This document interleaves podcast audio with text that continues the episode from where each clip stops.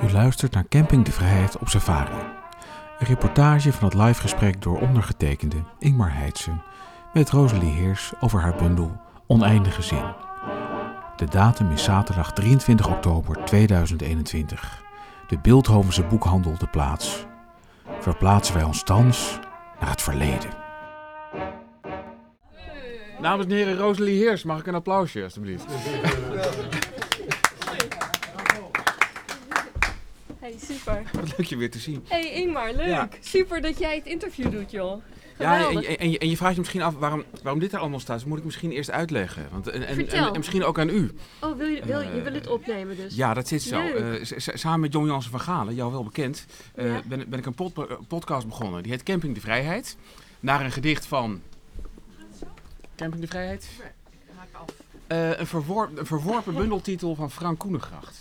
Een hele oude... Ik ben, ik ben groot fan van, van Frank Koenegracht. Ja, precies. Inderdaad. Dankjewel, Wilma. Dat is waar. Nou, uh, ik zeg uh, welkom allemaal. Ja. Hartstikke leuk. Uh, we zijn begonnen. Ja. Dankjewel, Ike. Heel erg bedankt ja. voor de uitnodiging. Superleuk om hier te zijn. Uh. Ja, dus even, hoe, hoe had je het gedacht? Ik ga, ik ga je interviewen, maar mensen willen natuurlijk vooral ook jou, jou horen voorlezen. Heb je een voorkeur van wat je eerst wilt doen? Nee joh, wat, wat uh, we kunnen... Kijk, we ja. hebben een uur in principe, hè Ike? Ja hoor. Toch? Over het algemeen vinden mensen het ook leuk om als dat ik wat voorlees. Dus dat gaan we in ieder geval ook doen. Maar ik, ik wil vind, in elk geval. Ja. Ik vind het superleuk uh, um, dat jij mij interviewt. En ik, je bent natuurlijk een zeer gewaardeerde collega. Als ik, uh, als ik jullie dat uh, mag vertellen. Wij kennen elkaar sinds negentien negentig of eenennegentig. Toen deden we allebei mee aan een studentenfestival. De Pietische Spelen in Enschede. En toen won jij de tweede prijs en ik de derde. En, en, en nu zijn de rollen omgedraaid. Ja. Nou, dat is helemaal niet waar. ik, was vergeten, ik was het vergeten van die Pietische Spelen, maar ik weet het nog wel. Ja. Het was best... en, en we hebben toen geschreven ook. We hebben zelfs gecorrespondeerd. Ook met, trouwens met, de, met de, eerste, de man die de eerste prijs won, Jan Zwart. Een, oh, een ja. man uit uh, Groningen. Ik vind het al wel leuk. Maar, maar, maar het, is, het is dus heel grappig. Zo lang ken ik jou dus al. En dat is best bijzonder, want... Uh, Um, dat is lang voordat ik echt officieel zeg maar, toetrad tot de literaire wereld, voordat mijn bundel werd gepresenteerd. Wij, wij, wij vieren ons dertigjarig. uh, ja, dat, dat mag ook wel. Uh, eenendertig, ja. ja. En uh, ja, we zitten hier voor Oneindige Zin. Van harte gefeliciteerd met deze. Is het, welke, welke is het? Zesde, zevende, achtste? Hoe ver ben je inmiddels? Zevende. Is zevende. Het van, van mijn Nederlandstalige bundel zeven. Ja. Ik heb ook één Engelse kleinere bundel gepubliceerd. En uh, ik, ik, als ik je meteen een vraag mag stellen namens John. Uh, wij kregen via de Laurens van Kosterlijst uh, Magie van de Mogelijkheden uh, doorgestuurd oh, ja. van jou. En uh, John sloeg daar meteen op aan. Hij was gefascineerd door het gedicht. Maar hij schreef me ook van zo'n gedicht als van Rosalie Heers... kun jij er chocola van maken? Het klinkt mooi, maar wat wil de dichter ons zeggen? En er stonden drie uitroeptekens achter. Wat ik nu kan doen, ik zal dit eerste gedicht... wat inderdaad in de nieuwsbrief stond van uh, Laurens uh, Jansen Koster... en wat ook op de site neerlandistiek punt n l staat. Daar kunnen jullie het ook nalezen. Ik zal dit gaan lezen. En dan gaan, kunnen we er samen ook even over praten. Wat jullie erin... erin gehoord hebben en begrepen hebben. En dan zal, kan ik ook wat vertellen wat er voor mijn gevoel in zit. Dus dit is het eerste gedicht uit de serie Magie van de Mogelijkheden. één. Teruggekomen uit de dood. In werkelijkheid helemaal springlevend. Zwijgende zuigeling. Die niet drinkt nog. Omdat bij slikken je bijna stikt. Op de grens tussen melk en adem.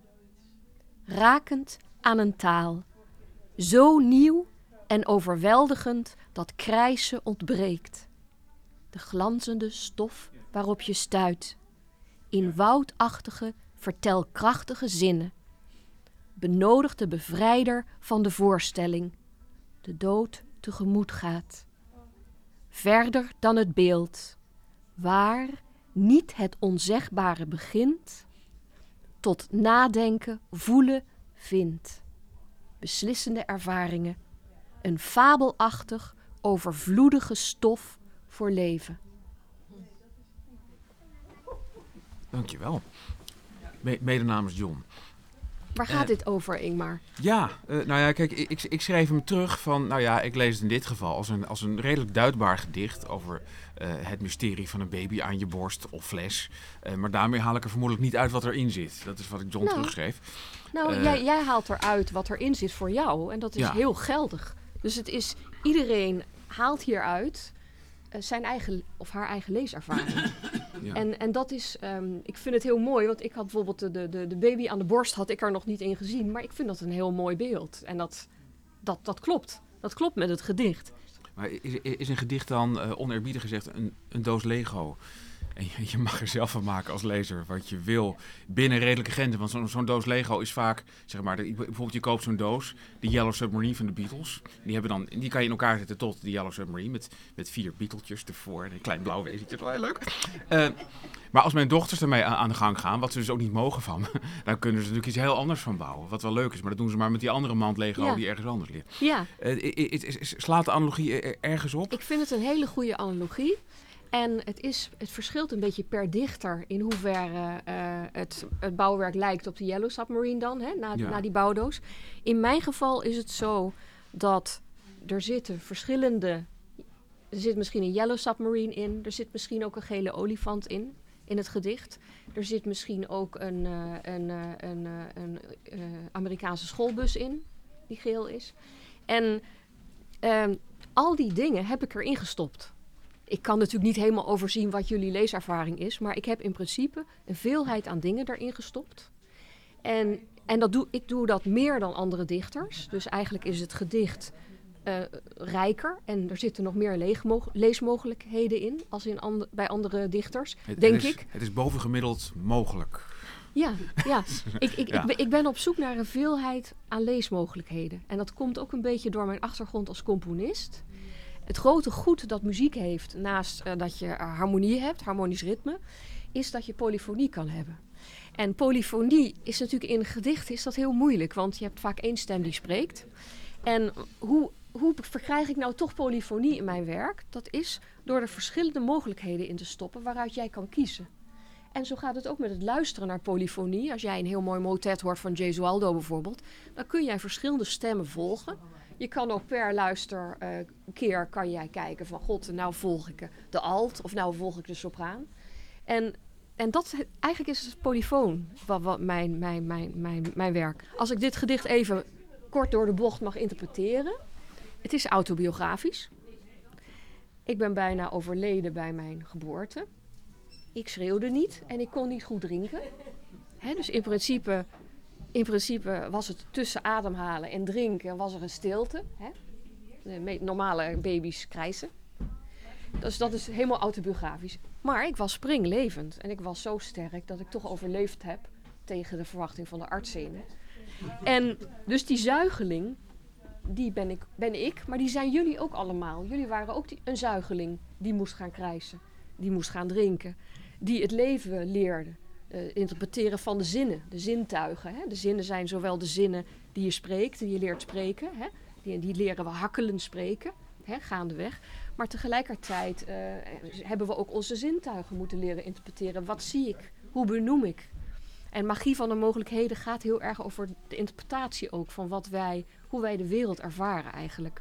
En, nou, en dan heb je dus die woudachtige, vertelkrachtige zinnen. En... dan doet zich de rijkdom van ons leven voor. Dus voor elke zuigeling, die kleine baby, die, die nog helemaal niets is... en alles natuurlijk tegelijkertijd, die moet alles nog leren.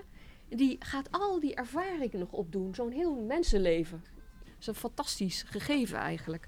En tegelijkertijd is ook... de dingen zijn ook onzegbaar. Dus, dus we, we, we, we kunnen verhalen vertellen over ons leven. En tegelijkertijd de grote rijkdom is natuurlijk uiteindelijk ook een mysterie... En dus dat, dat benoem ik ook, dat het onzegbaar is. En dat we, dat we voelen en dat we denken. En we vinden ook, het, het, wordt, het stemt ons tot nadenken, het leven en de dingen die we meemaken en de zintuigelijke ervaringen. En tegelijkertijd vinden we ook het voelen daarin. Dus we, we voelen ook over het leven. En die ervaringen die dan beslissend zijn, die voor ons allemaal uniek zijn. He, iedereen heeft eigenlijk een uniek leven. Um, en die, die ook een soort fabelachtig overvloedige stof geeft. En dat is, ja, daar, daar zit een hele grote schoonheid in. En dat heb ik eigenlijk in dat moment van dat bijna stikken, of dat nog niet kunnen ademen en nog niet kunnen drinken. Dat al, dat, al, al die schoonheid en die, die rijkdom zit eigenlijk al in dat eerste moment. Dat ik mijn eerste adem moest halen. En, dat, en dat, daar gaat het gedicht eigenlijk over. En dat is ook de magie van het heden. Van, de, van dat heden toen, van dat kleine babytje. Daar is een leven uit voortgekomen. En een, en een dichtbundel, in mijn geval, in jullie geval, hebben jullie ook allemaal je unieke dingen die je maakt. En, uh... ik, ik zie mensen bedrukt kijken nu. Dat hebben wij eigenlijk gedaan met het... nou, mensen, maar, mensen hebben ja. gehouden van hun vrienden en van hun geliefden. Een uh, aantal me- van jullie mensen hebben kinderen gekregen, heb ik dan weer niet. Hè, die bundels zijn een beetje mijn kinderen. Hmm. Van die kinderen heb je gehouden, die kinderen heb je opgevoed, zie je opgroeien. En je hebt vriendschappen onderhouden, familierelaties. Alleen dat al is natuurlijk van een hele grote schoonheid en rijkdom. En als je nagaat hoeveel mensen je kent en hebt liefgehad in je leven. Ja, dat is ongelooflijk. Denk ik. Hè? Als je het echt eens gaat opschrijven van God, van wie heb ik allemaal gehouden? Ja. En dan hebben we allemaal ontzettende rijkdom, denk ik. Ik, ik geef het door aan John, dan weet je een beetje welke kant het antwoord. Uh, eens even kijken. Ik, ik wil, als het mag... Ik lust uh, wel een kopje thee. Zou ja, dat ge- ge- geef die vrouw een kop thee. uh, ja. d- d- wat, wat, wat, wat ik me afvroeg... Uh, het, het is, is die, ja, laat ik het zo zeggen. Het is misschien wat... Moet ik het goed formuleren? Uh, je hebt in feite een bepaalde uh, uh, ja, mogelijkheidsverruiming in je, in je, in je poëzie. Uh, zit daar ontwikkeling in? Want ik heb, ik heb een beetje teruggelezen, vooral in de laatste drie, vier bundels, want daar kreeg ik het zetwerk snel van. De rest zit in de doos en kon het maar niet vinden. Uh, ik heb de indruk dat je die, uh, dat niveau van mogelijkheden, dat je dat al best snel gevonden hebt, zeg maar. Dat, okay, er niet, dat het niet zo fluctueert. Maar de vraag is, leuk. Zie, ik, zie ik dat goed of is dat ja, pure dat zie je. Interpretatie waanzin? Nou, ik vind het ontzettend leuk dat je dat ziet. Uh, en dat klopt, denk ik. Want als je bijvoorbeeld naar mijn debuut kijkt, daar zitten de mogelijkheden in. Um, de verhalen, uh, dat gaat eigenlijk over de verhalen waarmee ik ben opgegroeid. Ja. He, de, de mythologische verhalen, de verhalen van sprookjes, van de Bijbel. He. Ik ben, we zijn niet echt katholiek opgevoed, maar ik heb wel op in Duitsland uh, religionsleren gehad. Nou, dat was dan voornamelijk nou. verhalen lezen en daarover praten, interpretatie eigenlijk. Hè. Dus een soort ja, vorm van uh, jonge theologie, zeg maar. Wat, wat, het, is, het is een klassiek debuut, hè, wat dat betreft. Omdat je natuurlijk ja. ook van, de, dat, dat, dat hoorde zo, dat ja. je, dat je, maar, je maar, voorbeelden gaf en aanhaalde. En, maar weet je wat ja. het leuke is, Ingmar? Het, is, het schijnt klassiek, maar het... het Het is een best wel gek werk eigenlijk, achteraf gezien. Want wat ik deed, ik gaf als vrouwelijke dichter... en, me- en mannen vonden het ook heel irritant. Mannelijke, niet allemaal, maar een aantal mannelijke recensenten... waren geïrriteerd door die poëzie. En, maar achteraf gezien uh, besef ik dat het eigenlijk een feministische bundel was. Want wat deed ik? Ik gaf stem aan de vrouwelijke, veel vrouwelijke, ook mannelijke... maar veel vrouwelijke personages uit film... Uh, ja, boeken. Uh, uh, en die vrouwelijke personages waren natuurlijk altijd door een man geschreven, vaak, in, in het verleden. En eigenlijk is het dus een hoog feministisch bundel, alleen ik had dat niet door. En dit ik, is, ik, ik, ja. ik deed gewoon wat ik vond dat moest gebeuren, maar achteraf gezien denk ik, ja, het is feministisch. En dit is en, achtennegentig? achtennegentig, ja. Uh, ik, ik voel me af, heb je, heb je zin om nog een zootje voor te ja, lezen? Tuurlijk, nou, ja, toch. De opening van de bundel is een uitnodiging tot kwetsbaarheid. Uh, dat is ook een uitnodiging tot het niet weten, hè, van het leven. En uh, waar we natuurlijk allemaal mee te maken hebben. Want ja, wie begrijpt het leven nou echt? Uh, uh, geen van ons, denk ik. Hè. Het is, blijft toch mysterieus. En uh, dit is een soort, ja, een soort, ook wel een beetje een... Uh, ja, ik weet niet of het echt vrolijk is. Maar um, het is wel een hele energieke uitnodiging tot kwetsbaarheid. En ik hoop dat hij wat creatieve energie geeft. Trek je naaktheid aan. Open je ogen in staat van onschuld. Trek je naaktheid aan. Gewaar van het eigen twijfelen. Niet zomaar opgeheven. Almaar boven natuurlijker omhulsel van licht. Aankondiging. Glanzend ontvangen toekomst. Bestaat alleen in de helte. Zie je opengaan, ongemerkt, de eigen naakte drager van duister. dan ongrijpbaar als enig onverhoopt geschenk of onvoorzien verlies. Tijdelijk in wording.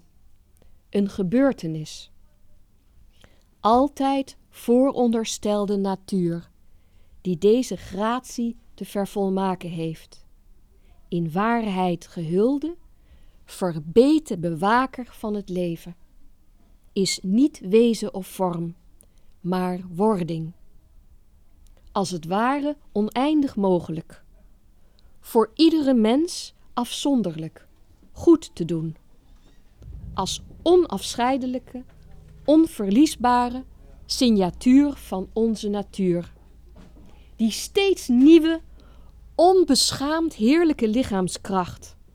Vrijelijk blootgesteld, liefgehad. Als het vlees tegen de geest in naar de ander verlangt.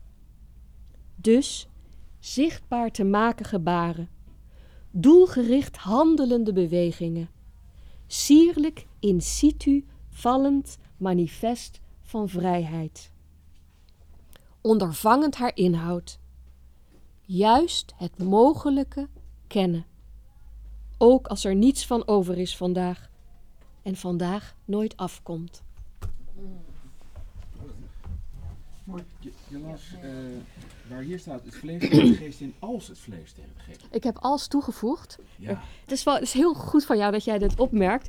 Uh, kijk, ik heb, van dit gedicht heb ik een partituur gemaakt met eigenlijk adempauzes. Hè, want ik moet toch een interpretatie geven op het moment. Ik heb bijvoorbeeld een gebeurtenis heb ik omcirkeld, want een gebeurtenis is eigenlijk het centrale ding. Die gebeurtenis is iets, ja, ons leven zit vol gebeurtenissen en zeg maar die schoonheid van die gebeurtenis voelen. Dat is eigenlijk het leven. Hè? Dat is eigenlijk hè, de, de, stroom van, in de stroom van het leven zitten. En die wording heb ik ook onderstreept. Dus die, die verbeten bewaker van het leven is ook onze levenskracht. Hè? Dat is de zin in het leven. Dat is waar ook de, de titel van de bundel naar verwijst. Oneindige zin is natuurlijk een beetje uh, uh, uh, grootheidswaanzin. Want we hebben geen van alle oneindige zin. Maar ik streef wel naar de oneindige zin. Dus ik schreef ook naar het weglaten van punten en komma's. Dus eigenlijk naar die stroom van het leven en de levenskracht. En deze bundel is ontstaan tijdens mijn menopauze. Toen ik helemaal geen zin had in dingen. Hè? Want je, want je, de, de zekere zin is die de oestrogeen en die progesteronspiegel die de hele tijd fluctueert elke maand. Die geeft zin in het leven en in van alles. En in creativiteit ook. Um, en ik had helemaal geen zin. En ik voelde me een beetje depressief en een beetje angstig. En ik dacht, ja, wat moet ik nou? En die bundel is ook echt een ode aan het leven. Het gaat over het hervinden van de zin. En Magie van de Mogelijkheden is een beetje de sleutelafdeling van dat ik deal met dingen als dood. Ook doodgaan van anderen. En wat heeft het allemaal voor zin? En, en dan vind ik eigenlijk die zin in de ontmoeting met de ander ook. En dat, daar gaat hand in hand over. Dus die bundel culmineert eigenlijk. Die zin culmineert dan in... Ja, de beeldspraak is dan de seksuele zin. Maar dat is ook in overdrachtelijke zin de ontmoeting. Dus de zin in de dialoog. In de uitwisseling via de dialoog. Ik, ik heb ook een cyclus over ruimte. Dat is, die heb ik geschreven in opdracht van Magiel, mijn man. Die is architect. En dat gaat eigenlijk over het huis en de verschillende kamers in het huis. De, uh, er is een cyclus dus over uh, mijn, mijn eigen, de eigen ruimte. Dat is eigenlijk dus die naaktheid hè, die, je, die je moet vinden. Dus het, het niet weten. Ik ga ook helemaal naar de kosmos en de, de, zeg maar de, het oneindige. En de zoek, onze zoektocht naar kennis eigenlijk over de kosmos. En ik heb de ruimte dus met de ander. Dus de ontmoeting eigenlijk tussen twee mensen. En, en daar gaat deze cyclus over, hand in hand. Hand in hand. één. Kus me met je kussen. De kussen van je mond. Je adem uitgegoten naam van de geliefde, die zich verspreidt als vanzelf. Zo geliefd ben jij. Trek me snel mee. Laat ons weggaan, heel ver weg. Hand in hand zingt het hoogste lied zijn liedjes. Verbrijzelen stenen. Dan weer tovert paradijselijk in den beginne de aarde haar hemelse wolken. Met de snelheid van vogels, lichtheid van kinderen, bloeiend in het vuur van de zon, in de dondergang, onbeschrijfelijk, onuitspreekbaar, niet uit te drukken als sproeten het hele gezicht bedekken. Het leven dan weer dood is, en dood dan weer leven. Lieflijk blauw en asgrauw tegelijk. Zo heb ik je gevonden, mooiste. Ja, je bent mooi in de middag. In ons bed, dat groen van kruid tussen cederbomen ligt. De hoeken van ons huis, onder een dak van sparren. Starren in de nacht.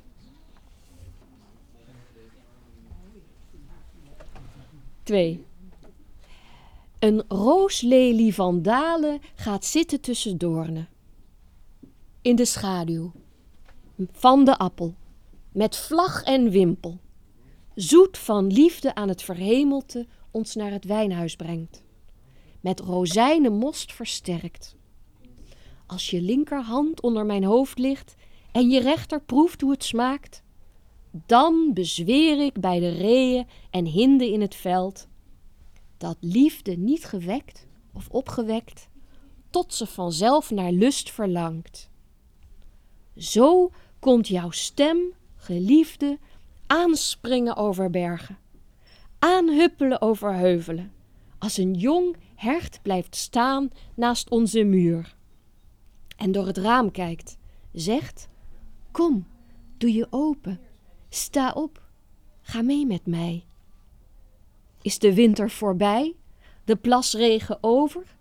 Dan laten de bloemen zich zien in het land, geboren met de stem van de tortelduif. Kleuren de vijgenbomen hun jonge vruchten. Sta op, vriendin, en kom dan, duifje, in het verborgene van de rotskloof, in het berglandschap. Toon je gezicht, want je gezicht is lief. Zo mooi is je stem en zacht. Vang kleine vossen, die wingerd bloeiende plunderen. Ook onze jonge druiven, mijn geliefde. Ben ik van jou en jij van mij. Zolang we tussen lelies grazen, de dag koel verwaait, schaduwen wijken, kom weer dichterbij. En dichterbij een ree of hertenjong over bergen. Ik wil zeggen, als theoloog zeg ik ook hooglied. Ja, ja. Dat is heel, heel goed opgemerkt. De cyclus is ontstaan um, omdat ik de opdracht kreeg om een muziekstuk te schrijven door een Duitse stichting. En dat moest een ode aan Hölderlin worden, de dichter Hölderlin. En um, ik heb toen uh, dat, al het werk van Hölderlin gelezen. Omdat ik in Duitsland ben opgegroeid, heb ik het allemaal in Duits gelezen. Maar ook in de Nederlandse vertalingen en Engelse vertalingen die ik kon vinden. Ik, ik zal ook een, een citaat van uh, Hölderlin voorlezen. Dat zit in het eerste gedicht. Dat is lieflijk blauw en asgrauw tegelijk. Dat is, dat is van Hölderlin. Maar ik vond verder het werk van Hölderlin een beetje ouderwetsig. Dus ik dacht van ja, ze hadden mij gevraagd, je kunt over het leven van Hölderlin wat schrijven. Of zijn werk gebruiken, daar iets mee doen en een nieuw gedicht mee schrijven. Want ze wilden graag echt nieuw werk. En toen dacht ik, ja, wat moet ik nou doen? Uh, want ik, ik vond die, die hoogromantiek, ja, het is, was een beetje te zwaar, zeg maar, voor, voor mijn muziekstuk. En ik dacht toen van, ja, wat is nou zo het meest karakteristiek aan zijn leven? Nou, dat is toch zijn tragische liefde voor Diotima, uh, noemde hij haar. De, de, de, de, de vrouw van zijn baas, de moeder van de kinderen op wie die, die, die les moest geven als uh, huisleraar.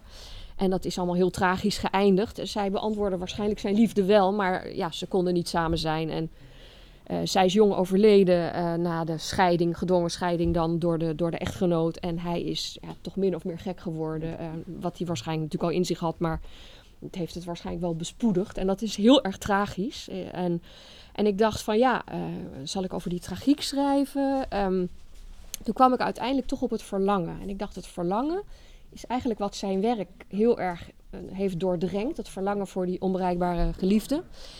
En ik dacht van ja, dat moet dus dan een stuk over het verlangen worden. En toen moest ik denken aan Jan Kuiper, die me al heel jong in mijn scheppende leven had gewezen op het Hooglied. Hij zegt, eigenlijk schrijf jij iets wat lijkt op het Hooglied. Want mijn tweede bundel, die trouwens, uh, dat zeg ik even voor jou, de filosoof, uh, heel erg uh, geïnspireerd is op Deleuze, op Mille Plateaux van Deleuze.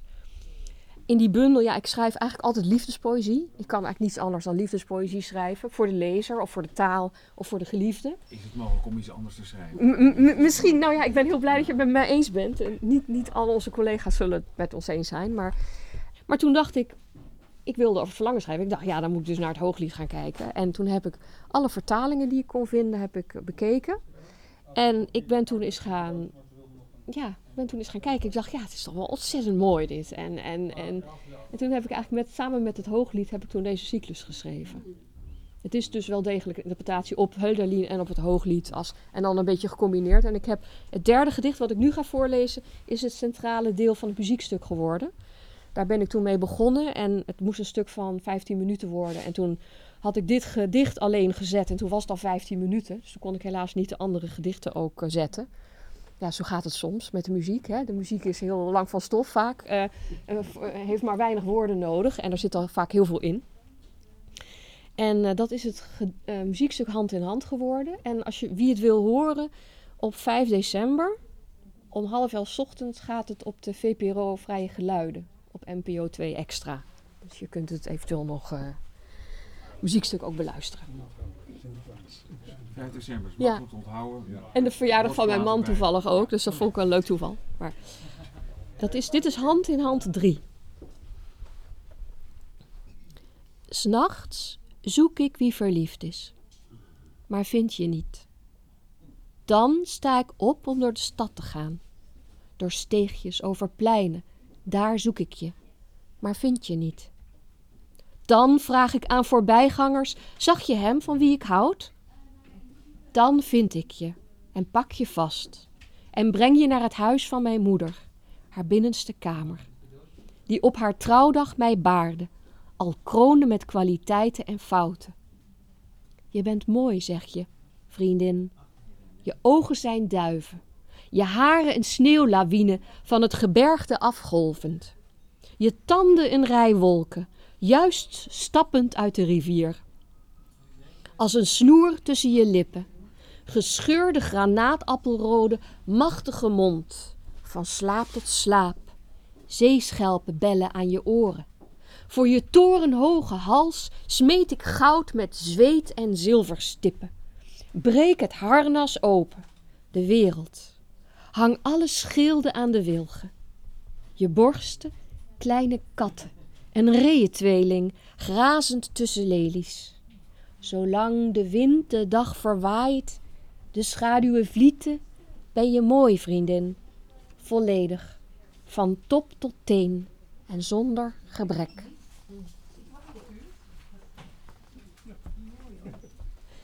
Wat, wat, wat, wat wel interessant is wat hier gebeurt, en dat, dat zit ook in de structuur van het Hooglied, is dat je hebt verschillende sprekers.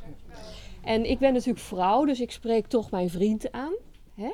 En tegelijkertijd laat ik ook mijn vriend tot mij spreken in dit gedicht. En dan heb je dus de vriendin. Dan word ik zelf eigenlijk toegesproken.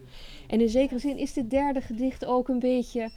Het is een zoektocht naar de geliefde. Je weet niet helemaal zeker of de geliefde nou wel of niet gevonden is. Het kan ook een fantasie zijn. Wat natuurlijk in het geval van Hölderlin het geval was. Hè? Dus het verlangen en de, de fantasie, hè? De torenhoge hals en de zeeschelpbellen aan je oren. Het is ook in zekere zin de verbeelding die spreekt. En, en dat is, ja, ik denk dat dat, wel, dat dat deze cyclus ook wel interessant maakt. Ik had hem geschreven en toen dacht ik, ja Rosalie, er klopt helemaal niks van. Eh, dan spreekt de man weer en dan de vrouw weer. En, en uiteindelijk heb ik het zo ge, uh, omgevormd dat... Ik leg eigenlijk de woorden in de, de mond van, van mijn geliefde. In dit geval, hè, de laatste deel van het gedicht. En dat is dan ook de verbeelding of de fantasie. En, en, en dan is het misschien ook uiteindelijk ook aan de lezer om dan te interpreteren... hebben ze elkaar wel ontmoet of niet? In dit, uh, en dat is ook in het muziekstuk het geval eigenlijk. In het muziekstuk... Kijk, de componist interpreteert natuurlijk meer dan, dan, dan de... Interpre- geeft eigenlijk een interpretatie van het gedicht. Hè, als hij of zij uh, het gedicht toonzet en... Ik heb eigenlijk als componist in het muziekstuk het wel geïnterpreteerd dat de geliefde niet gevonden wordt. Want het eindigt dan met kus me met je kussen. Terwijl eigenlijk je weet dat, dat, dat, het, eh, ja, dat, dat verlangen nog steeds die hoogtij viert. En dat, dat was ook mijn ode aan Hölderlin om dat zo te doen. Maar in, de, in deze cyclus wordt de geliefde denk ik wel gevonden of kan gevonden worden.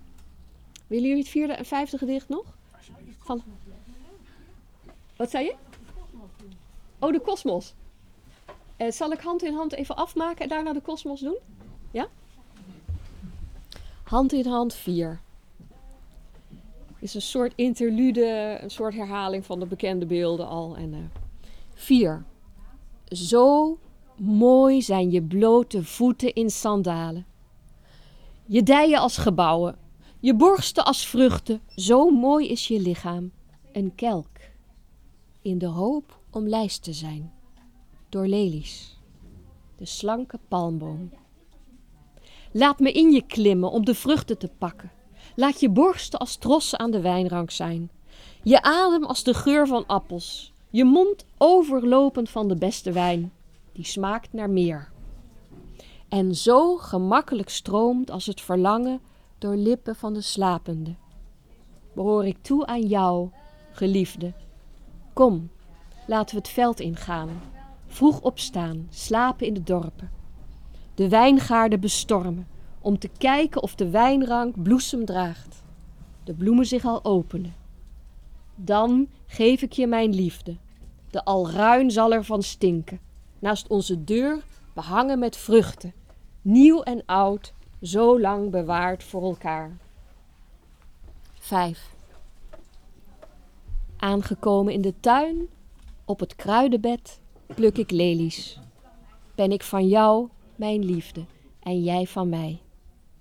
Vruchten verzamelend ben je mooi, overweldigend volmaakt, je machtige ogen, enig in hun soort, uitkijkend over de morgen. Zo licht de maan, zo helder de zon, die opgaat binnen een wolkenleger met wind en rimpel in de notenboomgaard. Om al het groen in het dal te zien, de bloeiende granaatappelbomen.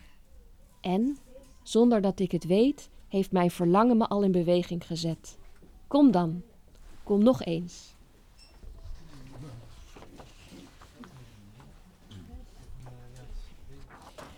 Ja, zal ik nog twee gedichten over de kosmos lezen? Of, of de kosmos komt erin voor. Het, is, het gaat natuurlijk eigenlijk over ons, maar... Elk gedicht gaat over de kosmos. Ja, in zekere zin wel. Probeer daar maar eens omheen te werken. Klopt, klopt. Alles of niets. Het heelal zit helemaal vol niets. Intussen licht. Een ruimte. Duister en universeel. Net voor de vrije val die er nooit komt. Van kosmische fragmenten. Naar een rommelig struweel. Om uit te rusten. Van het onwelkome afscheid. De natuur die zichzelf voortdurend maakt. Evenzeer vernietigende gedachten bijeenraapt. Alle liefde, op het juiste moment, koppig de weg vergrotend. Naar een vormeloze ganse dag. Vermenigvuldigen, veelvuldige gedaante zich tot heden. Zonlicht voor leven. In het raadsel van die extreem hete schil. En te veel afwezigheid. Waar het kind een zucht slaakt. Door puberteit op weg naar de volwassenheid. Aarzelend in stijlkundige vernieuwing van abstractie naar figuratie.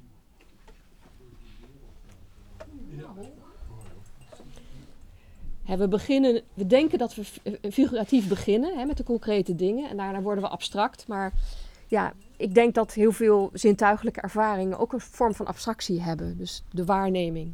Dus in zekere zin geven we ook betekenis aan het abstracte door het figuratief te maken. En dat doe ik ook in mijn gedichten. Nou, nog één gedicht. Naar je gelijkenis.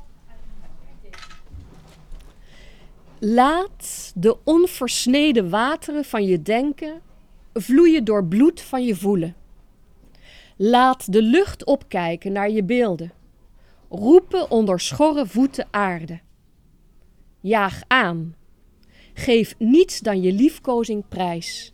Alles. Laat zien wat in de zee is. Op het land leeft. Laat weer los. Als stormen balancerende beelden leven. Door ware minnen donderen. In ontsteltenis vulkanen. Daar langs je zeilt. De hemel zelf. Naast goden van zilver en goud. Je onbehouwen altaar op losse stenen hijst. Naar een geheimere eigenzinnigheid. Dank je. Dit gaat, dit gaat een beetje ook over religie. Dus eigenlijk bezingeving, betekenisgeving. En, en het is ook een oproep tot, uh, uh, tot uh, uitgesproken zijn. Hè? En, tot, en tot voelen. Het is ook weer een, een oproep tot voelen en denken. Waarnemen. Heb je nog vragen, Ingmar? Of hebben jullie vragen? Ik ben aan de beurt.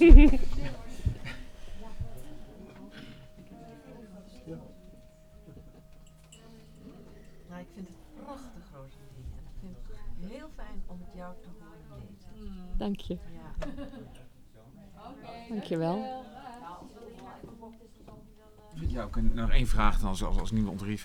En anders ook wel. Um, het valt me op, en dat doe je in twee afdelingen. Dat je, uh, inderdaad, juist in de afdeling die zich wat figuratiever, zou ik maar zeggen, ik, ik ja. vermijd hier anekdotischer, uh, presenteren. Dat je op een gegeven moment dan ook overgaat op een gedicht waarin je gewoon de hersenen min of meer beschrijft, of het bewustzijn. Ja. Bijna alsof je denkt van, uh, van oké, okay, ik, ik ga nu wat verhalender te werk, maar dan wil ik het ook meteen even hebben over dat hele mechaniek waar het allemaal in gebeurt. Interessant, is, ja. Is dat, is dat een, ja, dat is bewust?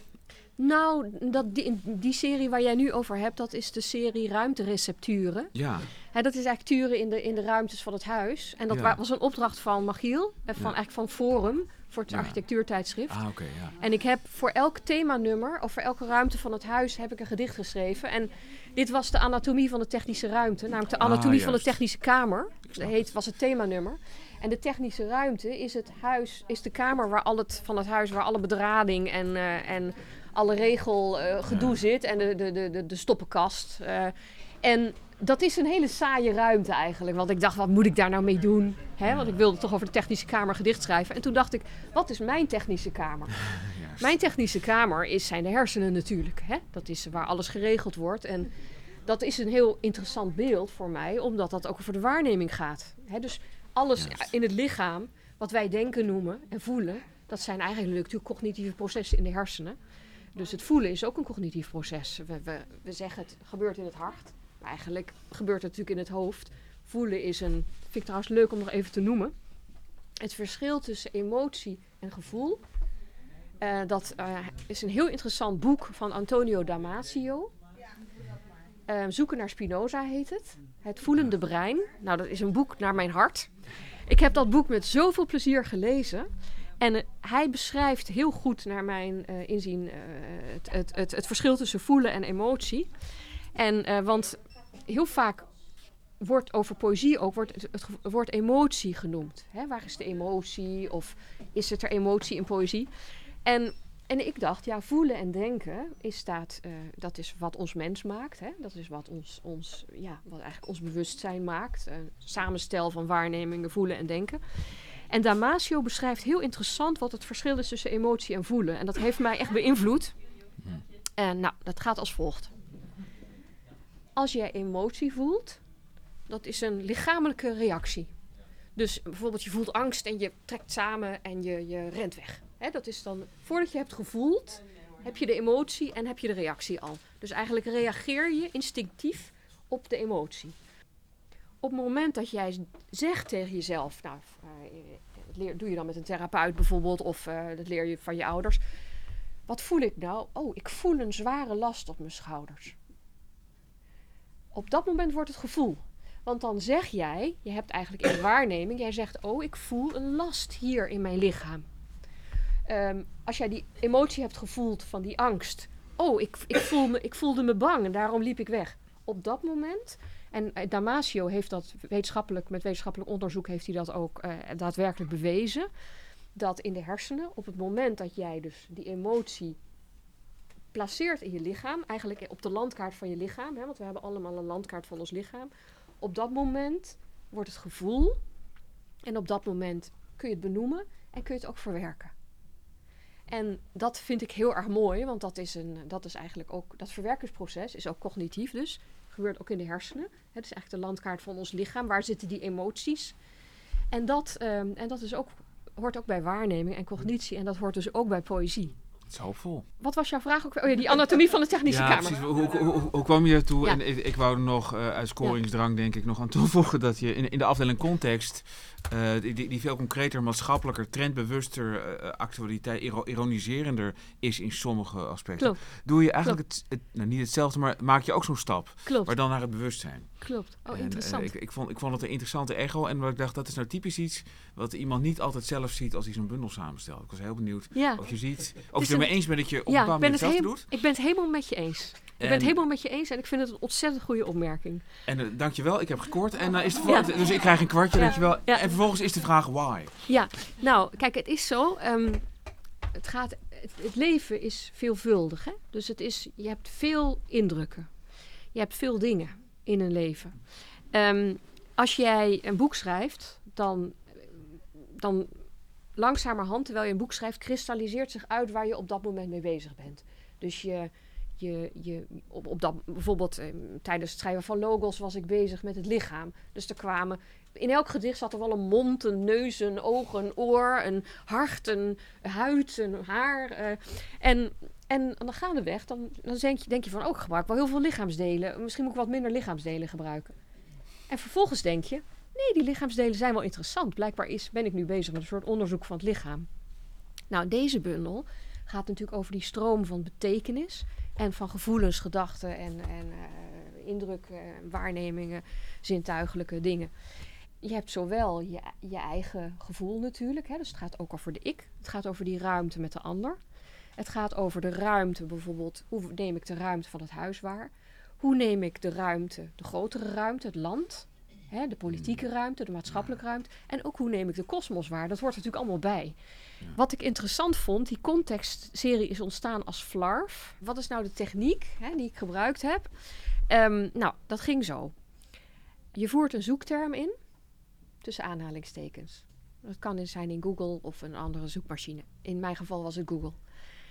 En je maakt met alle posts die je vindt, met de taal eigenlijk die je vindt, die schrijf je op en daar maak je een gedicht mee. Mm. Dus je beperkt jezelf, nou doe je dat als kunstenaar heel vaak, je genereert eerst materiaal en vervolgens beperk je jezelf om tot een vorm te komen.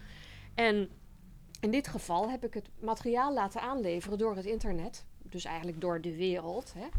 Het eerste gedicht bijvoorbeeld, is dat, is dat waarom? Ja. Ik kan wel even uh, het begin voorlezen. Ik vind het zelf een heel interessant gedicht geworden, omdat het gaat eigenlijk over wat je je voor vragen stelt in het leven. Dus, en ik heb het woordje waarom dus weggelaten. Want anders krijg je steeds waarom dit, waarom dat, waarom dat. En ik heb geprobeerd om de zinnen te maken met de gevonden taal. Waarom ben je alleen, op zoek, steeds zo moe, vegetarisch, altijd zo bezield, dan toch, doe je wat je doet. D N A-onderzoek, donor worden, een bron van liefde. Vennootschap onder firma, geef je antwoord. Gym, heb je kinderen? Waarom een reisverzekering voor je vakantie? Rook je eigenlijk? Studeer je in het buitenland? Val je op mannen? Voel je je man? Vrouw? Wil je geen kinderen? Word vrui- bruin? Zeg mij waarom zijn er gedichten nodig? Dus je hebt eigenlijk een veelheid van vragen van mensen, die doe je in één gedicht. En daardoor wordt het ook weer universeel. En wordt het ook weer een kleine kosmos of een kleine wereld. Wat ik interessant vond aan deze serie, um, context is en wat de tekst tekst maakt, eigenlijk de glue. Dus dat kan grammaticaal zijn, syntactisch, maar het kan ook betekenis zijn. Dus in zekere zin zijn al die dingen de glue van het leven. En tegelijkertijd geeft de serie context ook context aan de bundel. Want je zegt, eigenlijk doe je een uitspraak over de wereld waarin je leeft. Omdat je materiaal laat zien wat je vindt. Dus dit is een hele essentiële serie om in die bundel te hebben. En het laat ook zien een soort vrijheid. Het laat ook zien dat je niet te veel op oude structuren, aan oude structuren vastzit. En die ruimterecepturen-serie. En toen had ik die knettergekke anatomie van de technische ruimte. Die eigenlijk een beschrijving is van hoe de hersenen eruit zien. Wat je natuurlijk nooit zelf kan doen. He, ik, ik laat eigenlijk de ruimte zelf samenstellen. Dus ik zeg, zet de linkerhelft aan de rechterhersenhelft. Verbind ze met aderen en venen. En maak er een hersenstam tussen. Sla een gat in je achterhoofd, zodat de aderen er doorheen kunnen. Ik laat je eigenlijk door je eigen hersenen reizen. En, en daarmee wil ik ook afsluiten, tenzij jij nog een vraag hebt. Kijk, eigenlijk is het een reis door de verbeelding. En je kan dus in je verbeelding door de kosmos reizen. Door alle kamers van het huis. Je kan door je eigen hersenen reizen. Je kan over het internet reizen. En eigenlijk is het dus niet alleen een oproep tot kwetsbaarheid, maar ook tot verbeelding. En daar gaat mijn werk heel erg over. Het manifest van vrijheid van de verbeelding. Nog één vraag. Mag ik een handtekening? Tuurlijk. Dames en heren, Rosalie Heers. Ja, zeker. Dank je. Dank jullie wel. Tot zover deze speciale editie van Camping de Vrijheid op Safari. Zonder Jon Jansen van Galen, maar met dichteres Rosalie Heers. Dank voor het luisteren.